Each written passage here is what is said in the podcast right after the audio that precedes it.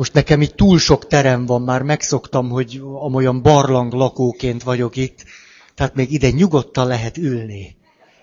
Nyugodtan, nyugodtan, tényleg itt legalább a négy-öt hely, ha valaki szeretne még, akkor le lehet ülni, mert én majd itt ülök, meg itt mászkálok, ez múltkor is már elfogadható volt.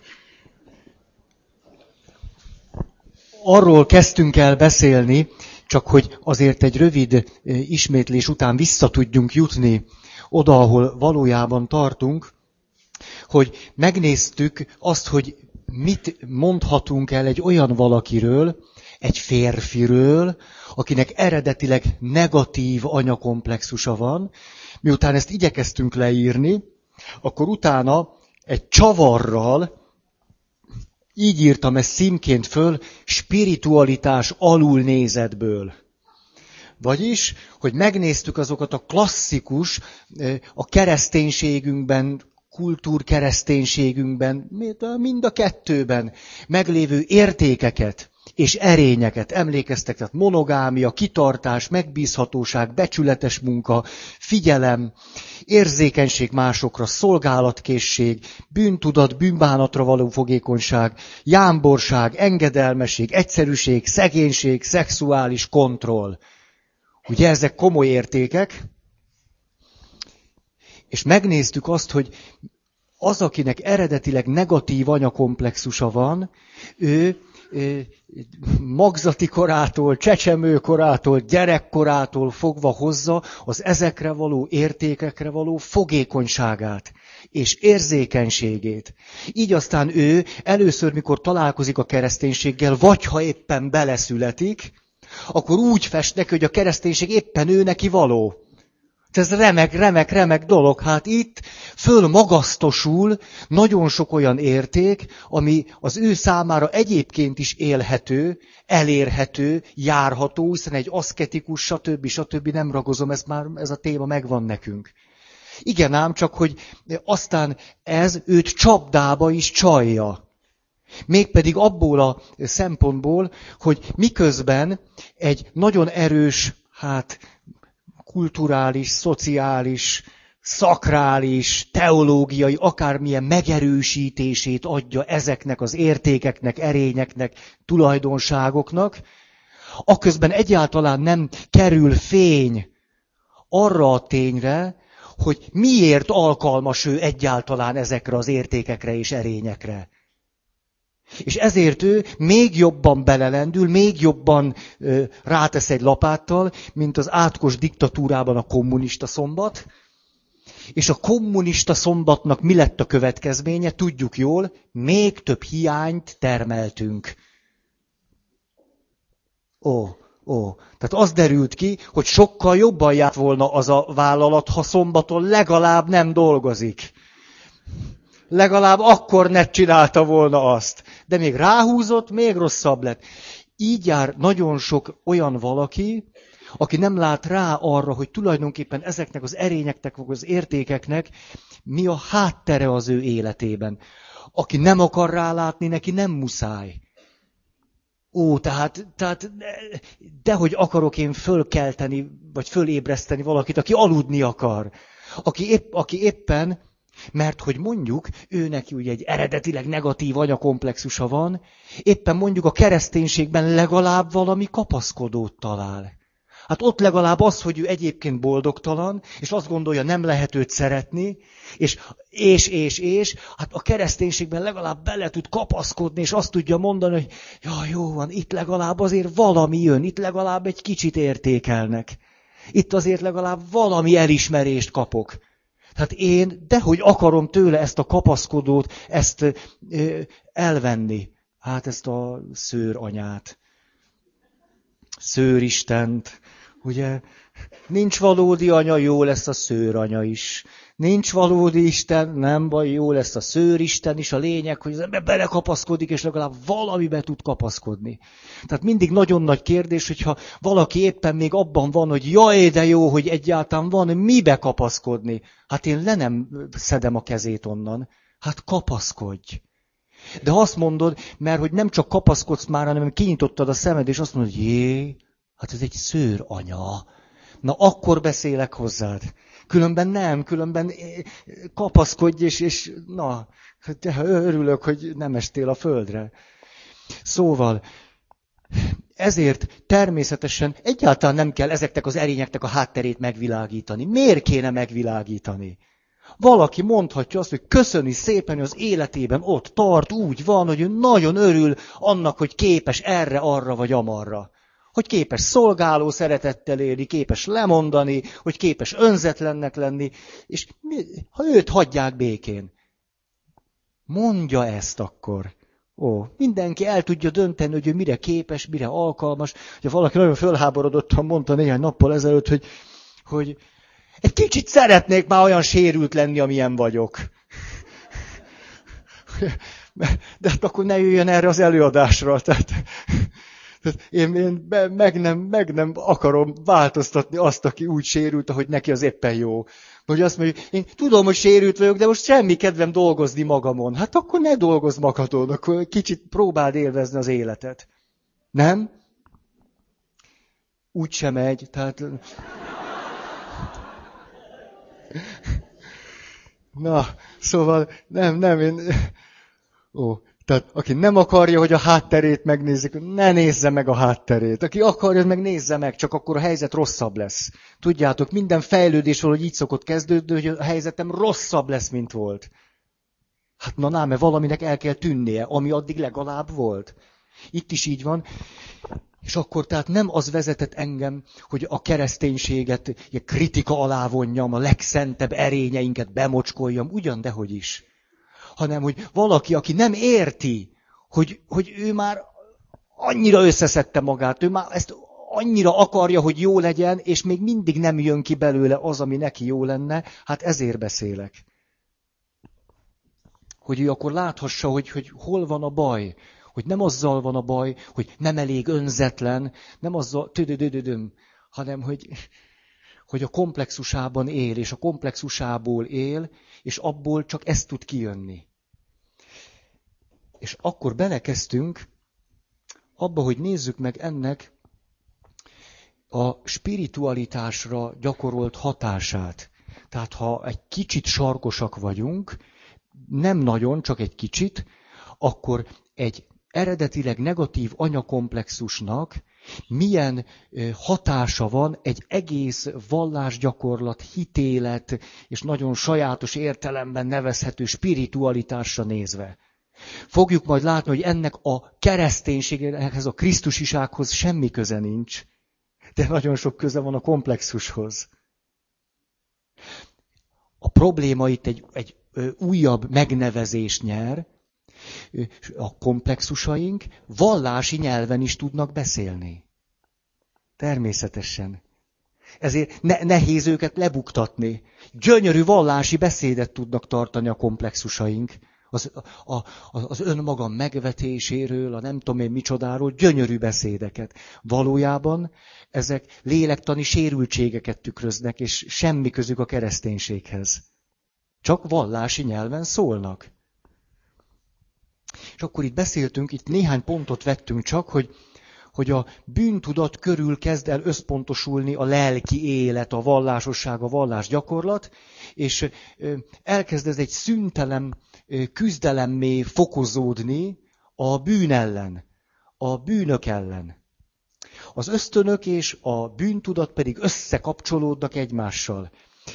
Ezért aztán a természetes emberi késztetéseink, ösztönkésztetéseink, vágyaink, mindenfélék, valahogy elkezdenek negatív színben föltűnni. Mert mintha minden onnan kezdődne, amiről később aztán azt tudjuk mondani, hogy bűn. Ugye? Ezért aztán, én ezt úgy szoktam mondani, hogy mintha jó megoldás lenne a főcsapot elzárni.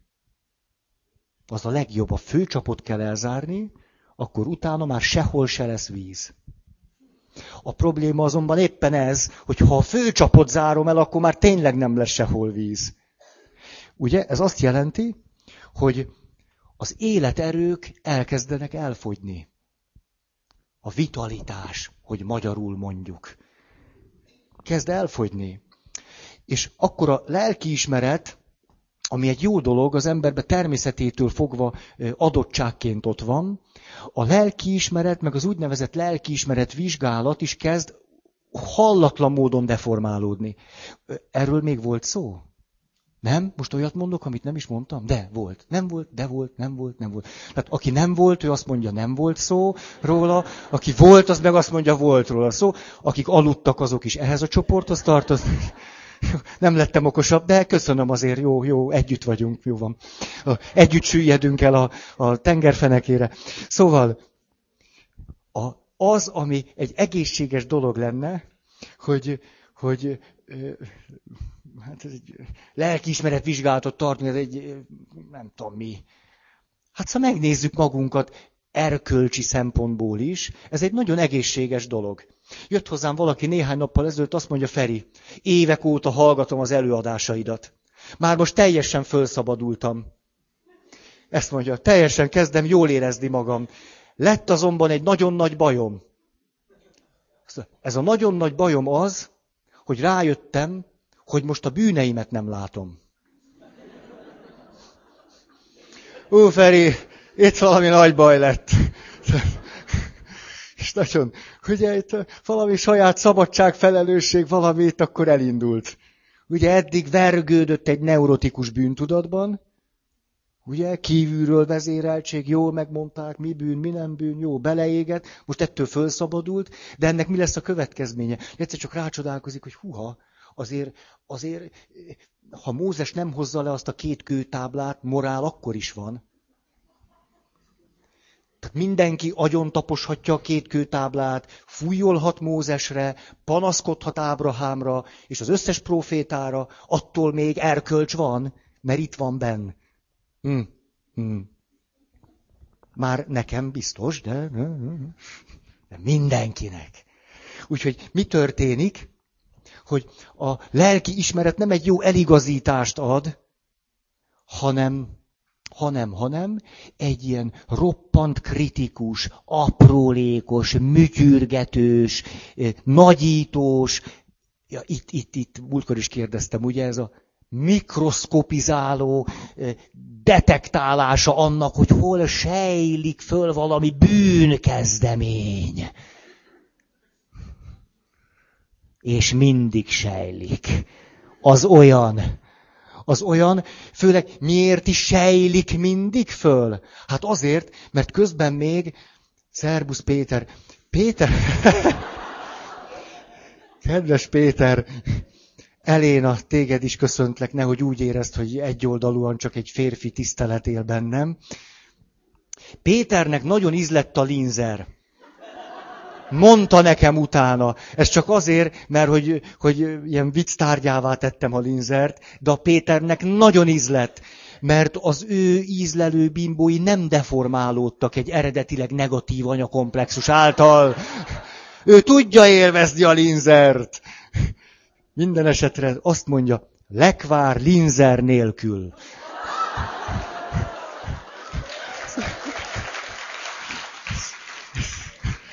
Nagyon, nagyon köszönöm. Ez, ez. Tehát ebben a linzer éppen megfelelő arányban található. Ez, ez.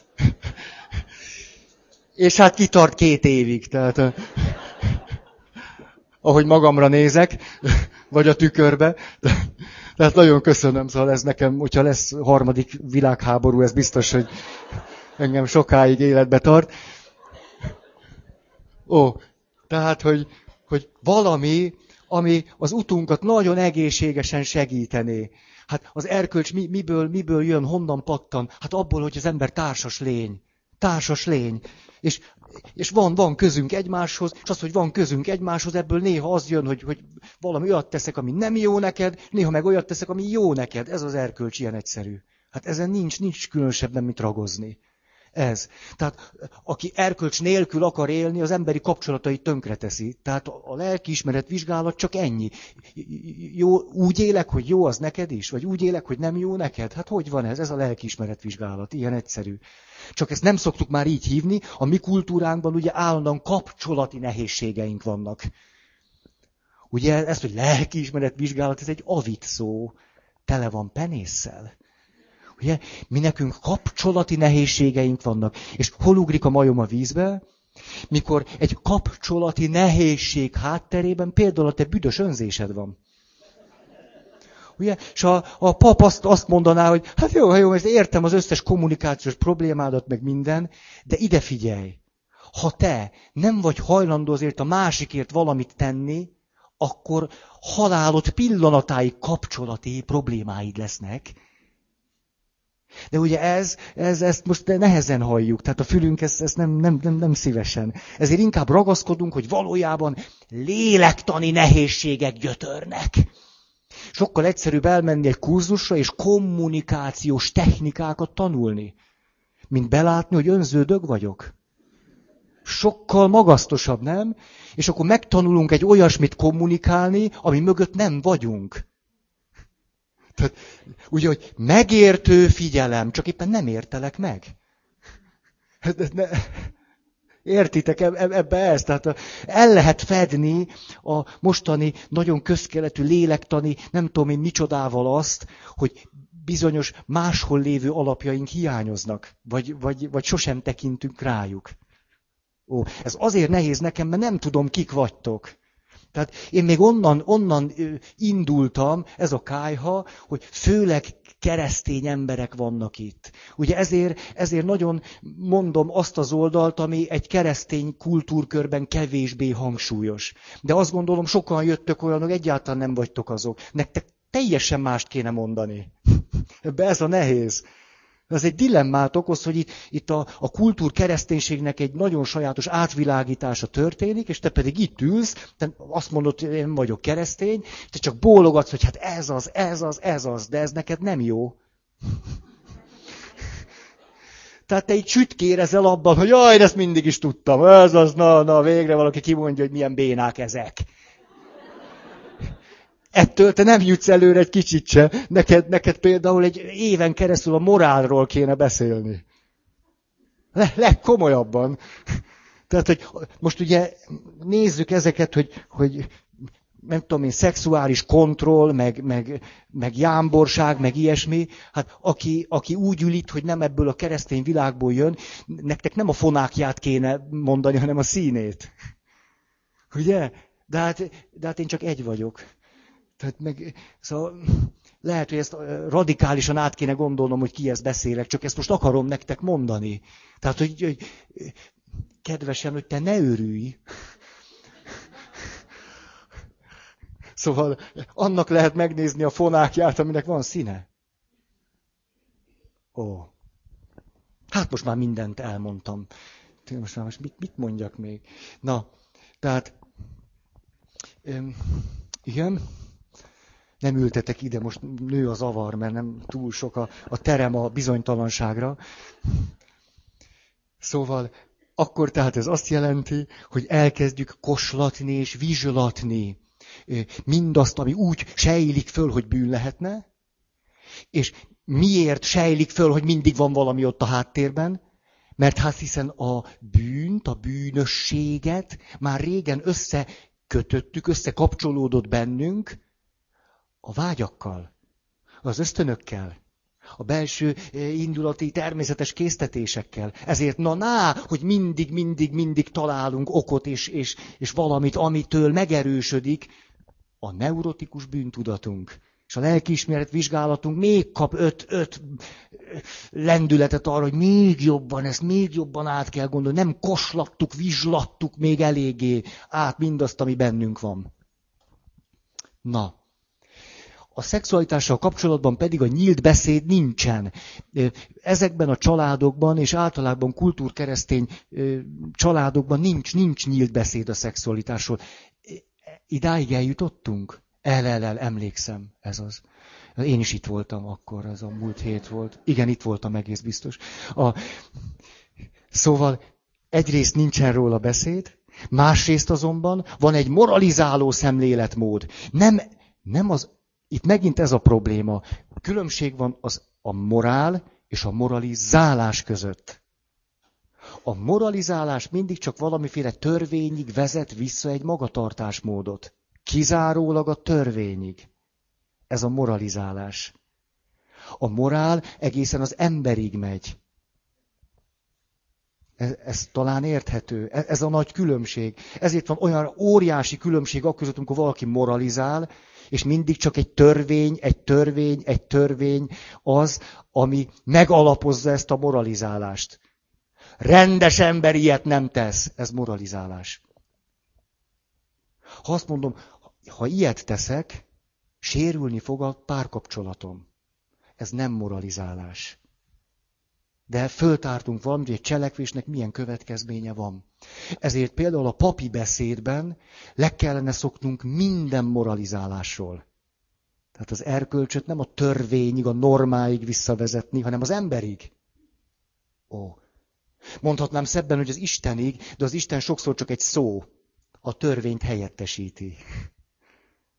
Ugye? Ez, ez rettenetes mikor valaki az Isten szót a törvény szinonimájaként használja, vagy pedig Istent mondok, de az Istennek egyetlen funkciója van, ő szentesíti a törvényt.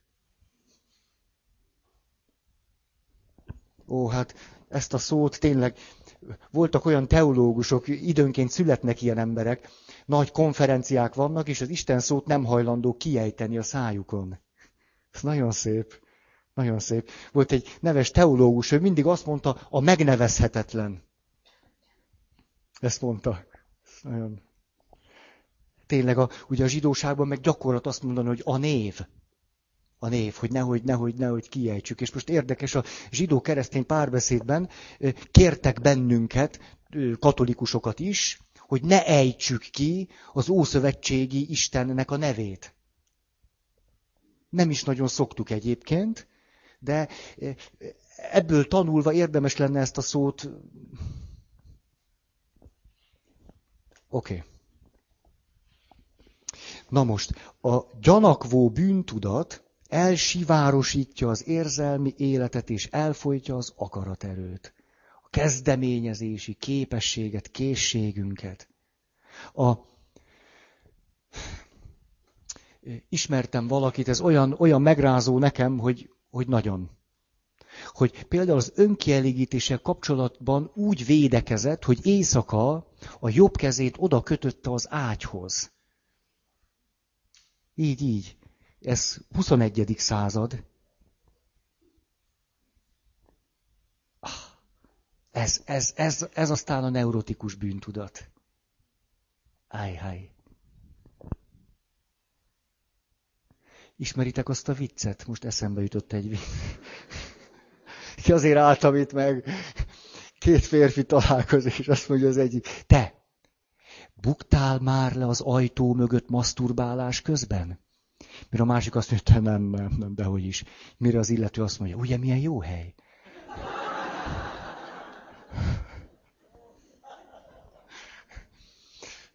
Ó. A kulturálisan roppant mód megerősíthetjük az eredetileg negatív anyakomplexus által egyébként is fogékony embert arra, hogy ez még jobban elmélyüljön benne.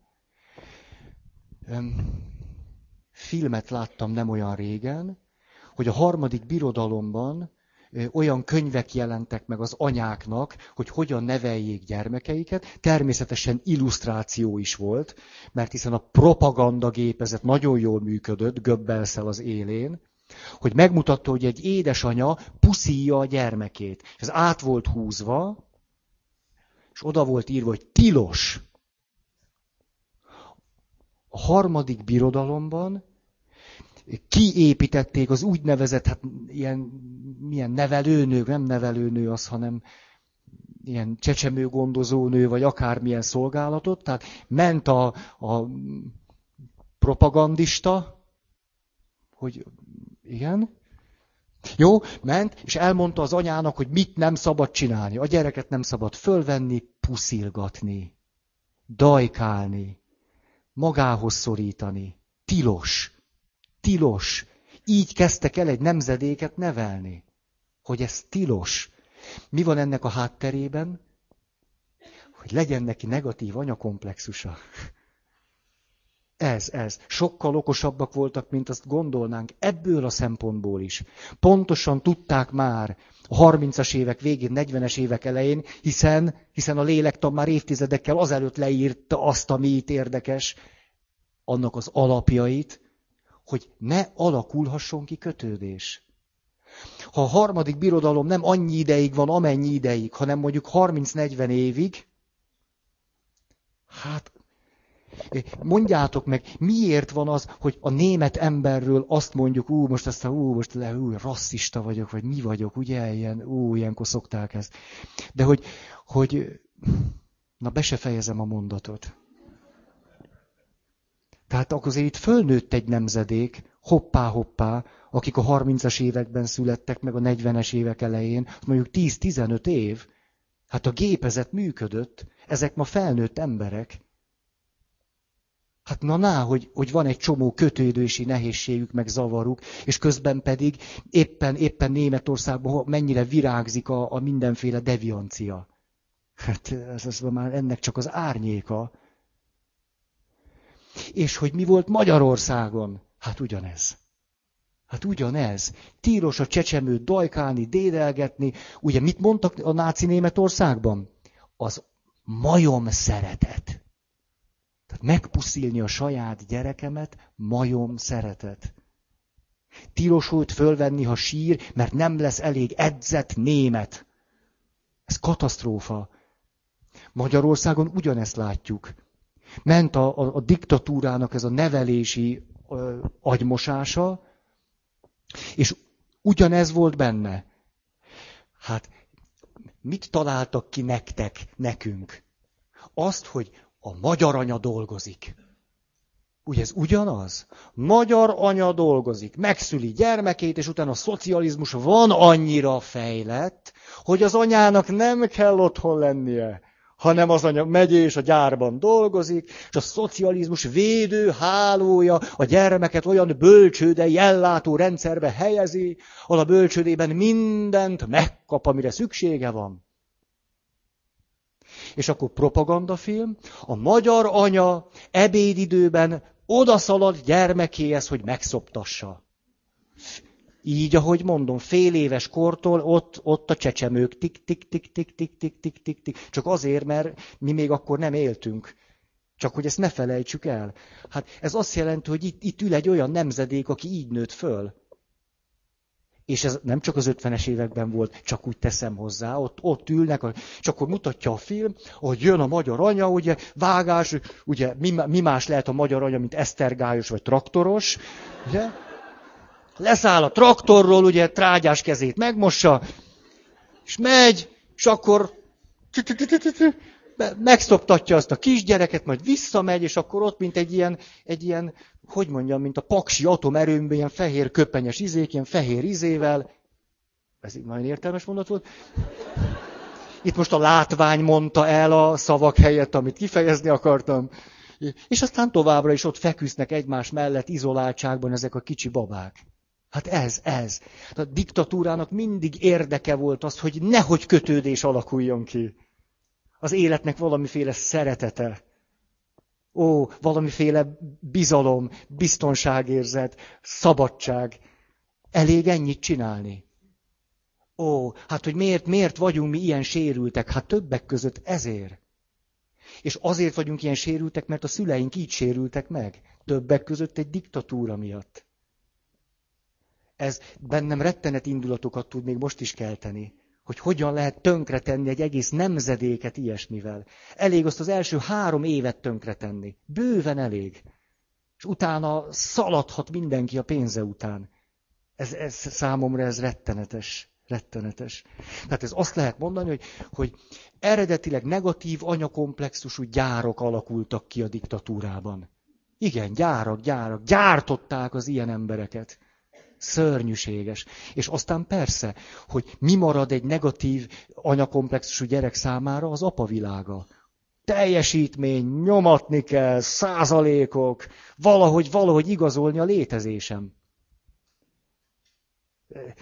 Szörnyű az egész, és a legszörnyűbb benne az, hogy akik ezt kitalálták, átlátták. Á, ők ezt tudták.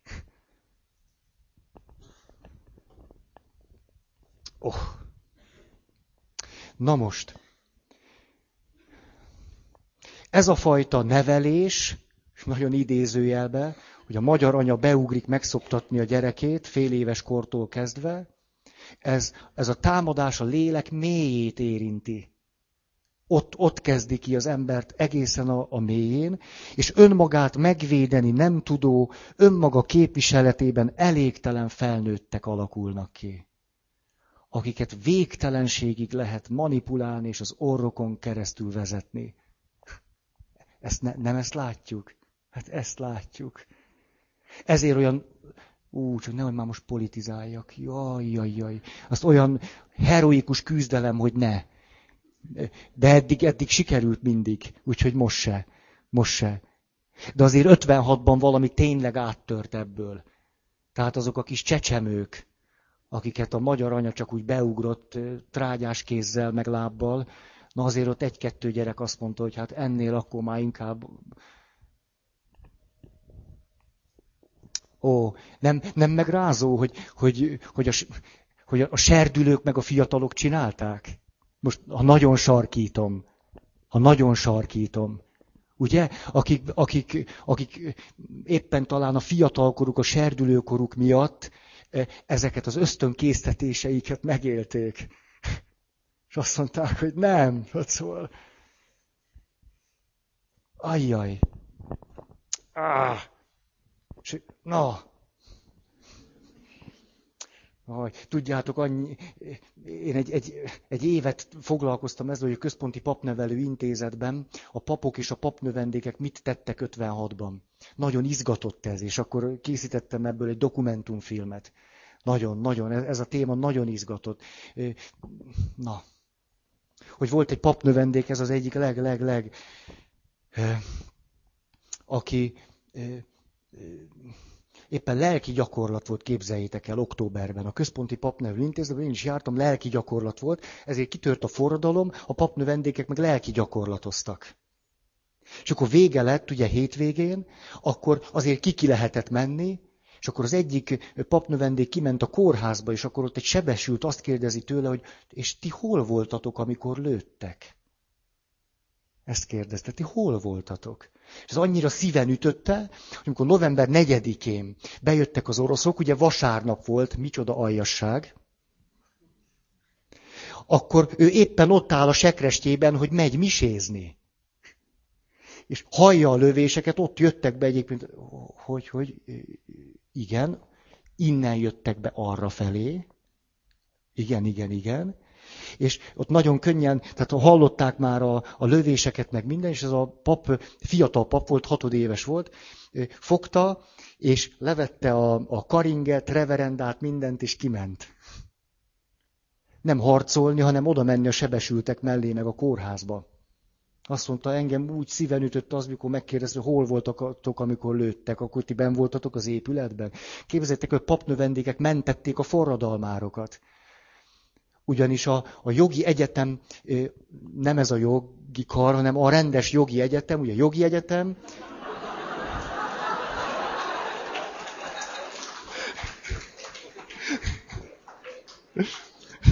Feri, Jövő héten már nem jöhetünk, ezt most elszúrtam. Most vége mindennek. Az is pázmány volt, hát persze az egész minden pázmány volt. Tényleg, hát nagy szombat, hát ez, ez minden onnan indult, ez, ez, ez, ez tudjuk, hogy onnan indult. Tudjuk, tudjuk. Tudom, tudom.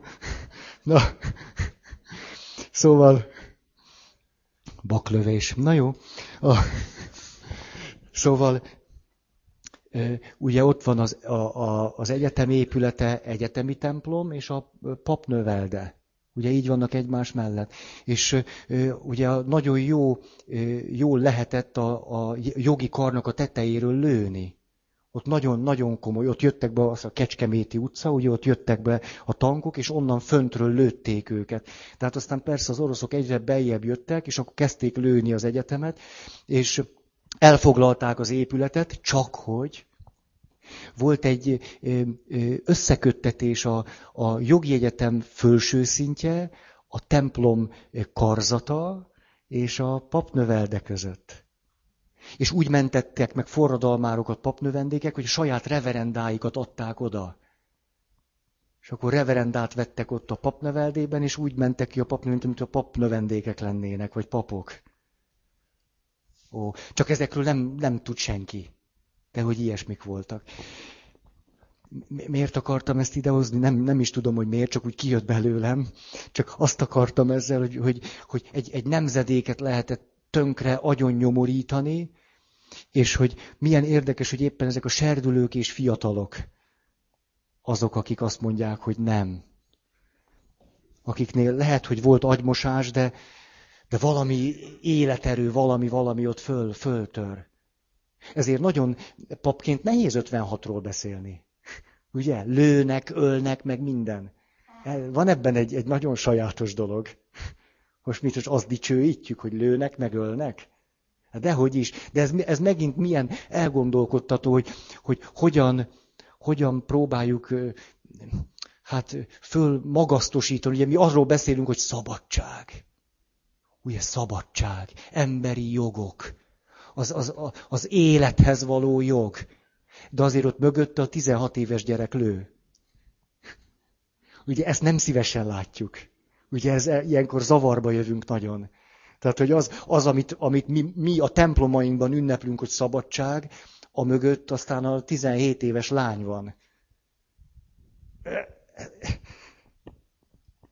Ugye miért olyan nehéz ezzel megbírkozni? Többek között emiatt. Emiatt. Na, természetesen nekem is biztos, hogy eszem ágába se lett volna lőni. Dehogy is. De, de. Na, igen. Tehát maga az ösztön gyanúsá válik, és a bűn forrásává, szinte szinonimájává alakul. Az életet tehát tilos élvezni. Ugye erről is esett néhány szó múltkor. Tilos élvezni. És nem tudom, észrevettétek-e, hogy dupla csavar van a ma világában. Mert először is azt mondjuk, mi már régen kinőttünk ebből a lehetetlen nevetséges dologból, hogy az életet nem lehet élvezni, mert mi élvezzük az életet. Közben pedig az orrunknál fogva vezetnek. Miért mondom ezt?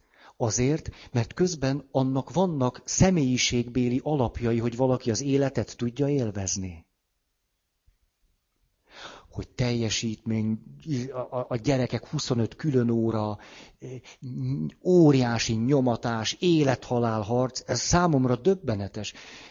Ülök gimnazisták között, ezek a gimnazisták teljesen oda vannak az érettségitől. Egy olyan neurotikus szorongást tapasztalok, te, ez démonizálva van ma az érettségi. Azt látom, én a, a, a mögöttem jövő nemzedéken azt látom, hogy, hogy óvodai fölvételi, iskolai fölvételi, egy még jobb iskolába való fölvételi, gimnáziumi fölvételi, érettségi, egyetemi, mit tudom én micsoda, Z-ról Z-ra éltek. Ez katasztrófa. Ez olyan számomra, ez úgy szíven üt, hogy el se tudom mondani. És aztán állásinterjú. És még egy állásinterjú. És PHD. PHD védés. És a PHD védésnek a védése. Értitek, hogy véd, állandóan véd, védjük magunkat mindig. Ez, én ezt olyan embertelennek tartom, ezt el se tudom mondani. Embertelen szerintem.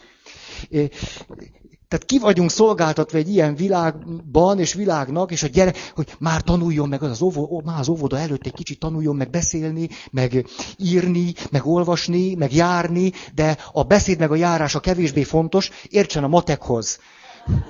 Az sokkal fontosabb, meg az irodalomhoz, egy picit a jogból is, azért egy kicsit, egy, azért az alapokat gyorsan elmondjuk neki, mert ugye a személyiségjogok miatt. A, mit akarok ezzel mondani, hogy, hogy olyan döbbenetesen szűkös határai vannak az életnek, tényleg ezt, hogy Z-ról Z-ra, egyik évről a másikra, egyik állásból a és akkor ez még semmi ahhoz a szorongáshoz képest, hogy kell találni egy pasit, kell találni egy nőt. Ugye ez is egy, egy ilyen döbbenetes feladat lett, egy ilyen nyomasztó teher. És hogyha megvan, mikor házasság? Már akinél ez, ez érdekes, de mikor veszel? Mikor kérem meg? És akkor utána, jaj, lesz egy gyerek. Muszáj, hogy legyen gyerek. Miért nincs már gyerek? Miért ilyen gyerek van? Mi?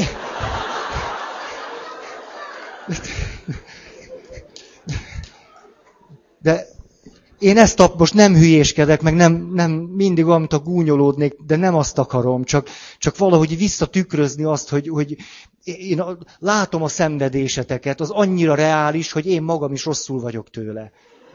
Komolyan, tehát valószínűleg ezért mondom ki magamból. Ó, nagyon, mit akarok ezzel, ezzel mondani, hogy, hogy azért egy olyan világot teremtettünk, hálna haladunk, meg fejlődünk. Hát állj már meg egy kicsit, hát egy kicsit, kicsit ne fejlődjél már, hanem csak úgy, tényleg, hát, tehát, ugye, Jaj, de most belefutottam valamibe, ez, ez nem tudom, hogy ez jó-e, mert nem ezt akartam, csak hogy ugye azt gondolom a nőknek is, a férfiaknak is ellehetetlenült az élete. Ellehetetlenült. Hát nőként teljesen föl vagytok, hogy mondjam, hogy nem, nem tudom. Szóval család is, gyerek is, szépség, sport, művészet, két egyetem, jó állás, előrejutás, férj, férfi, kapcsolatok, hát ezt bírni lehet? Ez embertelen. Tehát ma egy nő olyasmit vár magától, amit nem lehet, nem lehet megtenni. Ez nem lehet. Nem lehet. Tehát az, hogy van egy csomó nehézség, az nem abból adódik, hogy te béna vagy, hanem hogy olyasmit szeretnél mind beletenni az életedbe, amit mind nem lehet belerakni. Legalábbis nem úgy, ahogy te azt elvárod magadtól.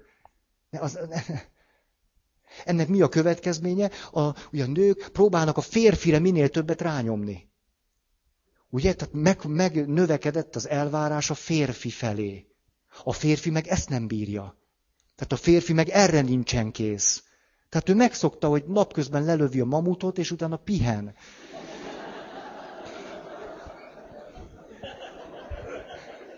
De ez, ez nagyon, hát ennek, tényleg, ha olvastok könyveket, de erről beszéltünk is, tudjátok, hogy egy férfi, mikor hazamegy és leül a tévé elé, és úgy legfőjebb egy ilyen hüvelykúj mozdulatra képes, tudjátok, hogy az agyának 10%-a van bekapcsolva. Így, hát ezt lehet mérni. 10% aktív, 90% ki van kapcsolva neki. Ha egy ilyen állapotban a feleség azt mondja, hogy drágám, muszáj a kapcsolatunkról beszélni, mert most az van, hogy...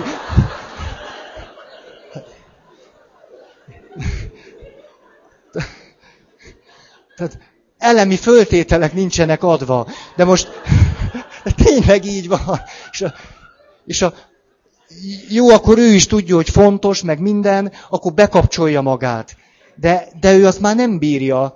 Tehát igazából, tehát sok ezer év, év kísérlete alapján ő neki este hétig van az élet. Tehát a, ezen kívül a szex még belefér, de, de, de mást ő már köszöni szépen nem. Hát de nem, a lélek nem tud úgy fejlődni, nem tudom mit csinálni, hogy a, a mai társadalmi elvárások döbbenetes módon ellehetetlenítik őt. Nem, a lélek úgy vergődik ma, hogy az, az valami elviselhetetlen neki. És na jó, akkor a férfi valahogy összeszedi magát, és a nő, hát persze, ő, akkor, akkor kicsit konfrontálódjunk. Szeretsz még, vagy nem tudom hát... De teljesen jogos a nőtől, hát végig nyomta az egész napot. Hát dolgozott, mint az állat ő is. Nem így van? És utána tényleg, mikor hazajött a gyerek, a tanulás, az izé, hát teljesen ki van purcanva. Hát na ná, hogy valakitől kér egy kis valamit, bátorítást meg, meg kitől kére, nem a férjétől. Hát na, ná, hogy kér. Tehát természetes, hogy kér. És tudjátok, hogy amikor elindul egy beszélgetés, egy konfliktus, a nőnek a szervezete egészen másképp reagál rá, mint a férfié. A nőnek alig megy föl a vérnyomása. Alig emelkedik meg a pulzusa. A férfi nemi hormon benne alig jelenik meg ilyenkor. De nézzetek meg egy férfit. A férfi ugyanis egy ilyen konfliktus során harci helyzetbe hozza a saját szervezetét, nem azért, mert akarja, mert ez volt az evolúciós program. Hát ez volt, tehát, hogy támadás, akkor... Ezért van az, hogy a férfi gyorsan meg akarja oldani. Tehát ez megvan a szarvas, lelövöm. Ez... De a nő ugye nem megoldást akar, hanem beszéljük meg, meg mi. De akkor a férfi két órán keresztül egy ilyen hormon... Tehát ő attól, attól tudna leereszteni, ha végre lelövi azt a rohadt mamutot. De a nő szídja őt, hogy de ne old meg nekem, ne, ne, ez a, ez a mamut csak így futkos. Tehát ez egy... Ez egy olyan mamut, ez így megjelenik, elmegy, jön. De ezt egy férfi nem bírja este 11-kor. Egyszerűen ez ne, nem bírja, na, hát nem bírja. És egy ilyen izé után a nő fogja, eszik két, mit tudom én, kanál joghurtot, és alszik. De a férfi nem. Hát, hát órákba telik, míg, míg, míg a szervezete valahogy egy nyugalmi állapotba tud kerülni. De most én, de én most hogy mondjam, szóval nem hülyéskedtem itt, hanem leírtam, hogy mi van. Tehát ebből következik az, hogy, hogy a férfi, Istenem, hát ez a házasság, hát, hát nem, nem, nem. Ha elmegyek egy nőhöz, hívják szeretőnek, vagy akárminek, csak ne, ne nyaggasson.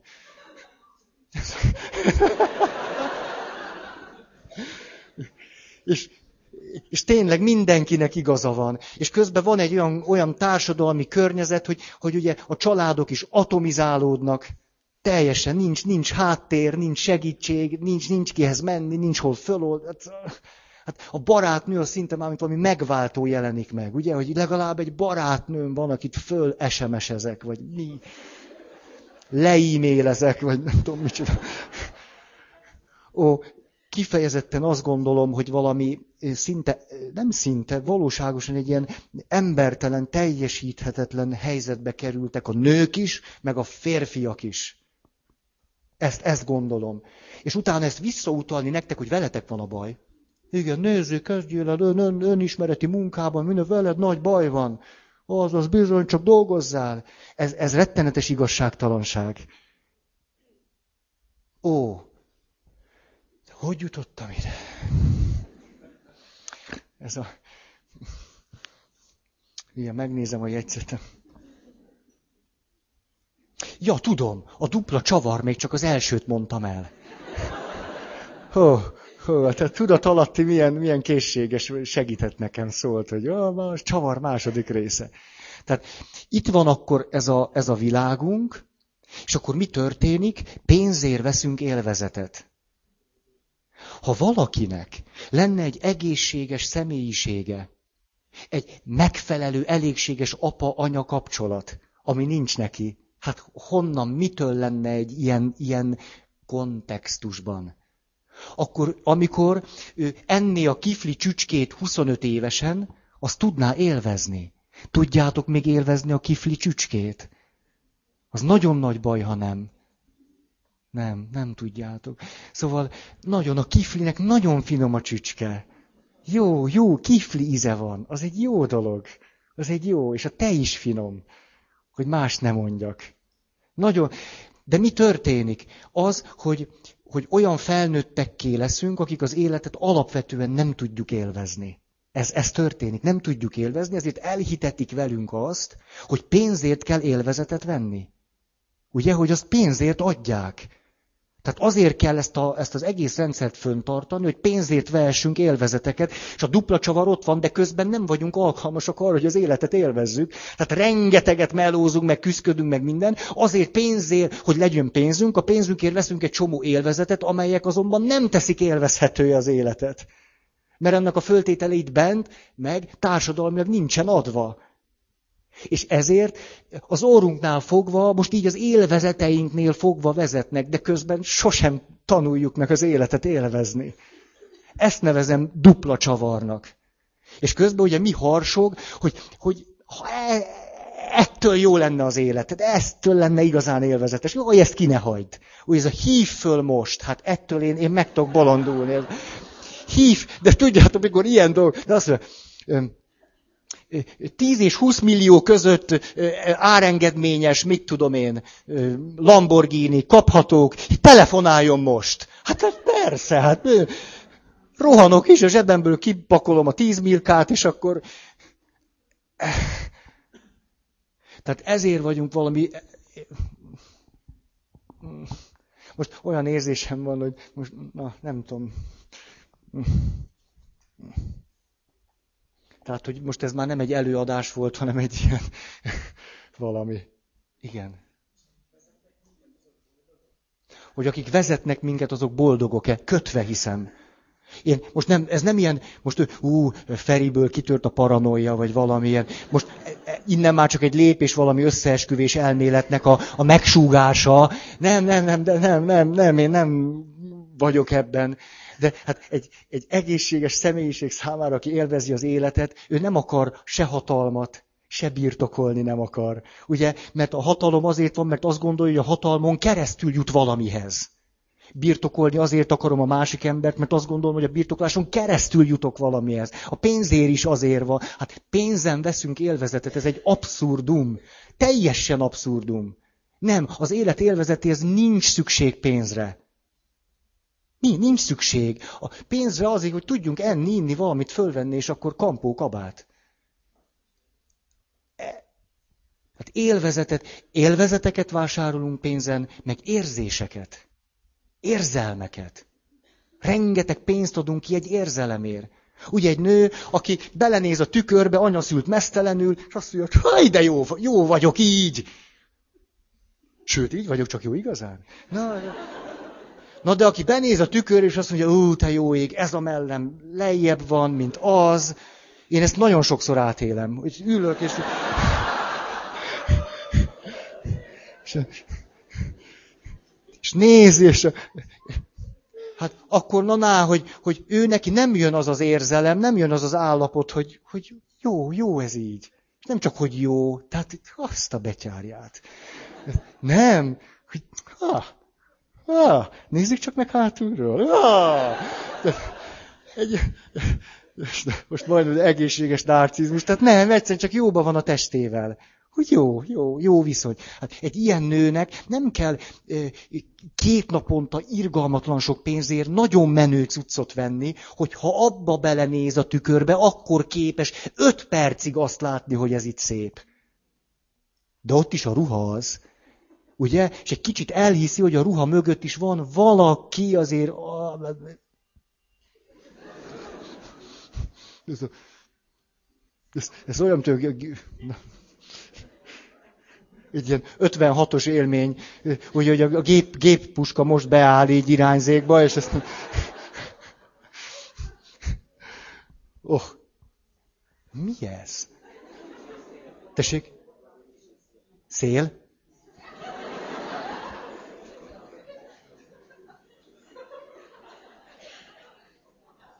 Te látod? Mert te mutatsz valamire. Hogy?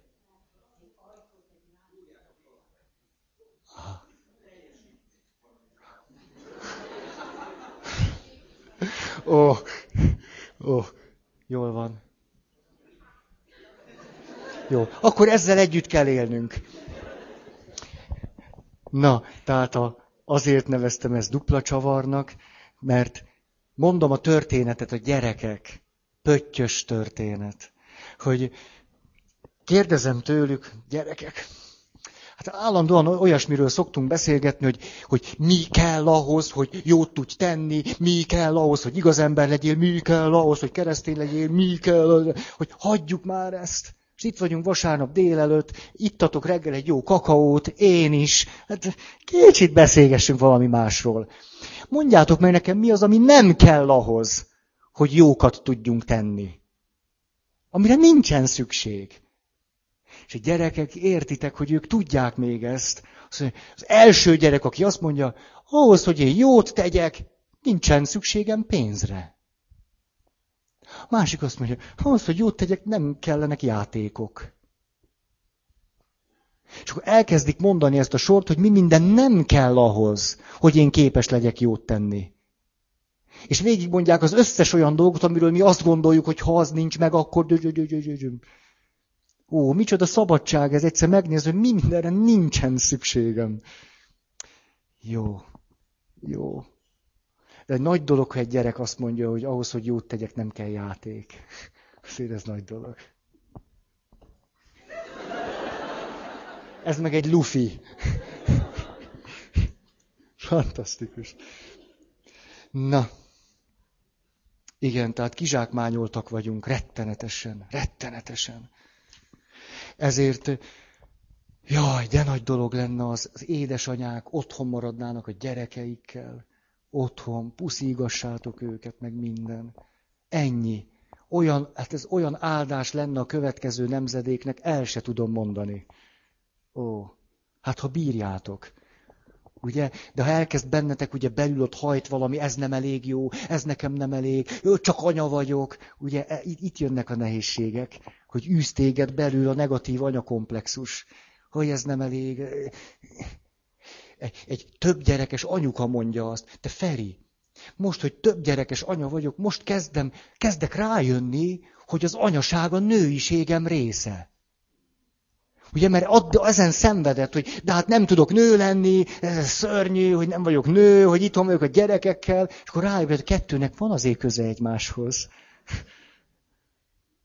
De ma egy nőnek erre úgy kell rá csodálkozni.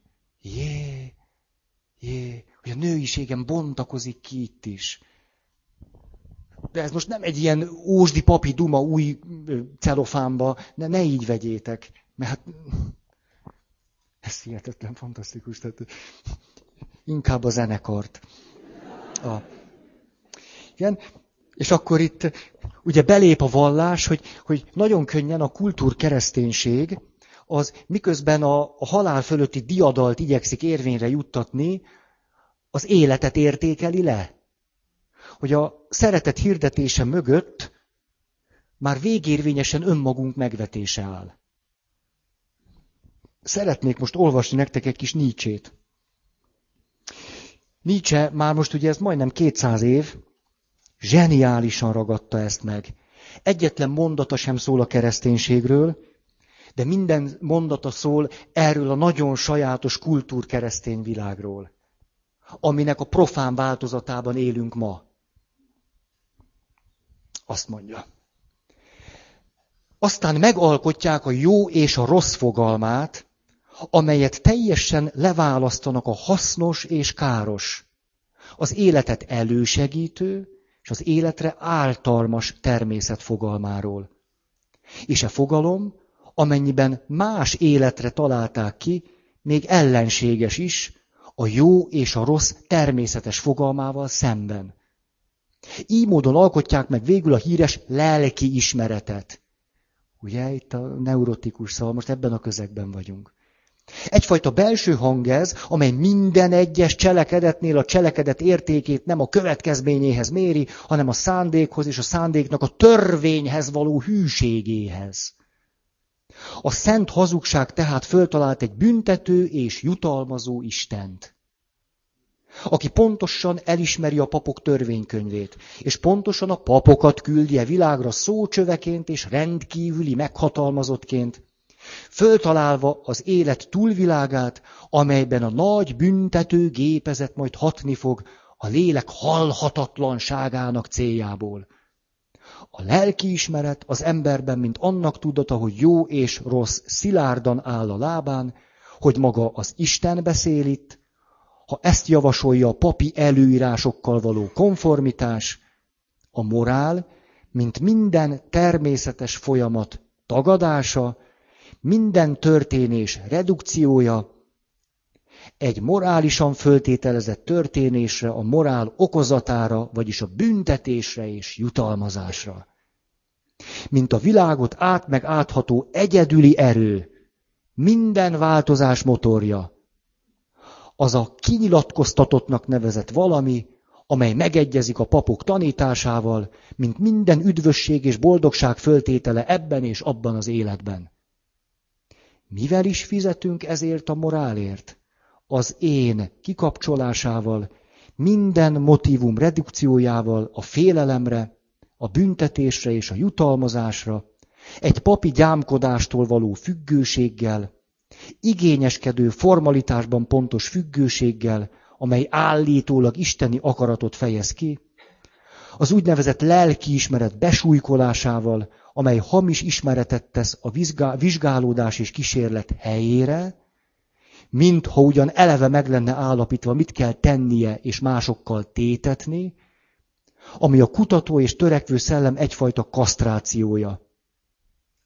Az ember legrosszabb megcsonkítása, ami csak elképzelhető, és akinek neve az állítólagos jó ember. Utolsó öt mondat. Az életet a papi élet kiemelésével, amelyet a tökéletesség non plus ultrájaként állítottak be, az élet megrágalmazásává költötték át. Istennek ez a fogalma az élettől való eltérést, kritikát, az életet megvetésként jeleníti meg. Az igazság egyházi igazság lett, a kutatást a papok, mint az írás tuda, tanulmányozását is a teológussá válás eszközének tekintették. Elég durva. Durva, de hihetetlen kritikus, rettenetes, éles, nagyon fényes és igaz. Nem a kereszténységről szól, hanem arról, amit Nietzsche tapasztalt. Ez olyan, mint egy, mint egy, hogy mondjam, életért való kiáltás abban a közegben. És valamiképpen mi is itt az életért kiáltottunk ebben a közegben. Az, hogy nagyon sajnálatos, hogy, hogy ez itt úgy jelenik meg, mint a, nem tudom én, a kereszténységgel szembenállás. A kérdés azonban az, hogy, hogy ha Nietzsche találkozott volna azzal a kereszténységgel, ami most, hogy a szempontunk szerint menjek kicsit sarkosan, nem egy, nem egy ilyen negatív anyakomplexusra építő kereszténység, akkor ugyanezt írta-e volna? Szerintem nem. Hát esze ágába se lett volna. Ó, tehát itt nagyon az volt a baj, hogy bekaptuk a csalit. Magunkra vettük, és azt gondoltuk, hogy itt valaki a kereszténységet támadja. Ahelyett, hogy azt mondtuk volna, hogy miért támadná a kereszténységet? Hát a kereszténység nem ez, amit ő támad. Ugye az, hogy elkezdtünk hebegni, habogni, és adott esetben Nietzsére, vagy aztán utána bárki másra átkokat szórni, az annak az indirekt bizonyíték, hogy mi magunk is elhittük, hogy a kereszténység az, amit Nietzsche támad. Elegánsan odébb kellett volna állni, mint egy harcművész. Ugye, jön az ütés, és pú, felállsz, az mehet akárhova. Hát én nekem nem szól, az biztos. Hát Nietzsének egyetlen kritikája se szól arról a kereszténységről, ami nekem remélem itt van benn, meg ami ott van nektek. Egyetlen mondata se. Hát miért venném én ezt magamra? Ó. Ez, ez, itt épp, épp, épp az a probléma, hogy magunkra vettük. De ezt már mondtam nektek, csak ezt, ezt nagyon aláhúznám. Az az ember veszi ezt magára, aki azt gondolja, hogy hogy a kereszténység tényleg olyan, és neki ezt a kereszténységet meg kell védeni. Én ezt a kereszténységet miért akarnám megvédeni? Múltkor voltam egy ökumenikus konferencián. Iszlám és kereszténység. És akkor valaki azt mondja, hogy igen, hát nem csak iszlám fundamentalizmus létezik, hanem keresztény fundamentalizmus is, és hogy Dél-Amerikában keresztény fundamentalista, nem tudom mi, csapatok öldösnek, nem tudom én kiket. Ugye itt nekem a hajam összes szála az égnek áll. Azért, mert az illető a keresztény nevet képes társítani egy ilyen valamihez. Hát én nekem a, a, a, a fundamentalista keresztény szabad csapatokat, vagy a nem tudom mit, semmi gusztusom megvédeni. Hát miért védeném meg? Semmi köze a kereszténységhez. Azért, mert e, ez rá, rárakta magára, hogy kereszténység. Ettől az keresztény. Én szerintem nem, egy kicsit se. Semmi köze hozzá. Ah! Mit, mit védjek meg rajta? Bitorolnak egy címet, egy nevet. Hát Krisztusi, ugye? Hát mitől lenne az? Na most. Nézd, jaj, jaj, igen, ma ilyen teljesen eltérek mindenféle szabálytól, vagy nem tudom mitől, hogy gyakran hallottam azt, hogy, hogy nem, le, nem tudtátok eldönteni, hogy én nem vagyok-e az egyház ellensége. Igen, ez fölmerült sokakban. És hogy meddig hagynak még engem egyáltalán szóhoz jutni.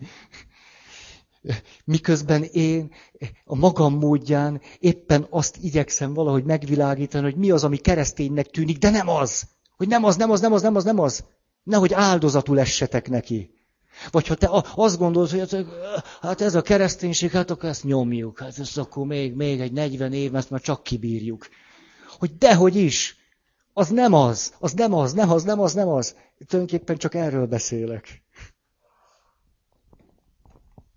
Na, térjünk csak vissza az elfolytott ösztönökhöz. Tehát, ugye az ösztönök befeketítése sajátosan úgynevezett passzív erényeknek a fölmagasztalásához vezet. A lemondás, az alázat válik a lelkiség középpontjává. Tehát az engedelmesség, a lemondás és az alázat, ezek, ezek nagyon fontos dolgok. Az engedelmesség, a lemondás és az alázat, ezek nagyszerű értékek. A kérdés, hogy milyen árat fizetünk érte. Ez, ez a kérdés. Ha te az engedelmességért, a kreativitásodat, a spontaneitásodat kell, hogy föláldozd, én ezt nem nevezem keresztény engedelmességnek. Ha a lemondásért az örömmel kell fizetned, az a lemondás számomra nem keresztény lemondás. Ha az alázatért a, a, az ötleteiddel kell fizetni, akkor én ezt nem nevezem keresztény alázatnak. Oké okay, ez? Ja, hát persze, hogy oké, okay, értitek jobban, mint én. Na most, a vágyak valójában a hitet kezdik kioltani. Ez nagyon érdekes, mert hiszen azért kezdtünk bele ebbe a rettenetes rendszerbe, hogy hát hívők legyünk, hogy a hitünk erősödjék. Valójában minden, ami ebben a rendszerben van, a hitünket gyöngíti. És így eljutunk a perfekcionizmusig, a maximalizmusig, a tökéletességnek az óhajtásáig. Itt szeretnék egy roppant fontos különbségtételt tenni, hogy ebben a, ebben a világban teljesen egyenlőségjel van két olyan dolog között, amelyek között egyáltalán nincs egyenlőség. Az egyik, hogy minnyáján itt, akik vagyunk, esendőek vagyunk. Meg fogunk halni hogy halandók vagyunk. Halandók vagyunk és esendőek, kikerülhetetlenül. Azonban ebben a rendszerben ez az emberi természettel adott esendőség és halandóság, esetlegesség és korlátoltság, mert hogy ezek vagyunk, olyan retna, korlátoltak, esendőek, és meg fogunk halni. Ez egyenlőség jelet kap, a másik oldallal bűnös vagy. Rossz vagy. Nincs jogod élni. Kárhozatot érdemelsz. És mikor a kettő közi egyenlőségjel kerül, ott vége a bizalomnak, vége a hitnek. Az, hogy az ember esendő, az nem egyenlő azzal, hogy egy rohadt bűnös. Az, hogy az ember halandó, az nem jelent azt, hogy igen, mert kárhozatot érdemlő lény. De a kettő között ebben a rendszerben egyenlőségjel van. Ez rettenetes. Ez rettenetes. Mert, ha, mert éppen az esendőségünk, a, a gyarlóságunk, éppen a halálra szántságunk az, ami bennünket egy, egy egészséges bizalomhoz, és egy normális Isten képzet mögött lévő Istenhez vezethetne minket. Itt azonban mindez valamiféle megbélyegzést kap, és egyenlővé válik a rosszasággal, a bűnösséggel, a ami ellen küzdeni kell. Ha pedig ezek ellen mind küzdeni kell, akkor kialakul egy küzdelem mindennel szemben, ami ellen valójában sosem fogunk győzni. Ugye? És ez akkor a tökéletességnek az eszményében megtestesül.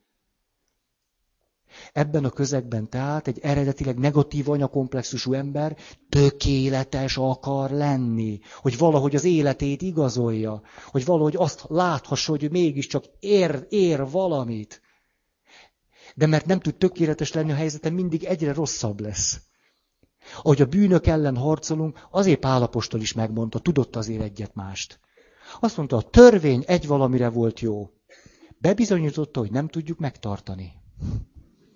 Pálapostól.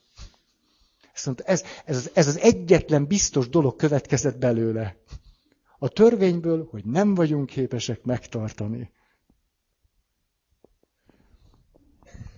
Ez azt jelenti, hogy olyan elvárásaink lesznek saját magunkkal szemben, amelyek még ötszörösen tönkreteszik a lelkünket. Mert teljesíthetetlenek. Ténylegesen olyan, mint hogyha azzal kéne bizonyítanom, hogy mégiscsak értékes vagyok, hogy sose halok meg. Ez ez. Ugye milyen abszurd, de hogy így van. Hogy nekem még ezt is ki kell bírnom, én, én, én még ezt is, meg én még ezt is, meg ezt is, és, és akkor csodálkozom, jó, hogy már most meg fogok halni, mert teljesen szétnyomorítottam az életet. Nem, nem, még nem, mert még öt dolgot nem csináltam meg. Ú, hát marad itt hely a hitnek. Valójában ebből a rendszerből a bizalom már teljesen kivonult. Nyilván azért is, mert egy eredetileg negatív anyakomplexusú ember eleve egy ős bizalmatlansággal él. Nem nehéz neki tehát egy olyan világ felé menni, ahol bizalmat nem kell szavazni. Hú, azt hiszem most befejezem. Szeretne valaki hirdetni?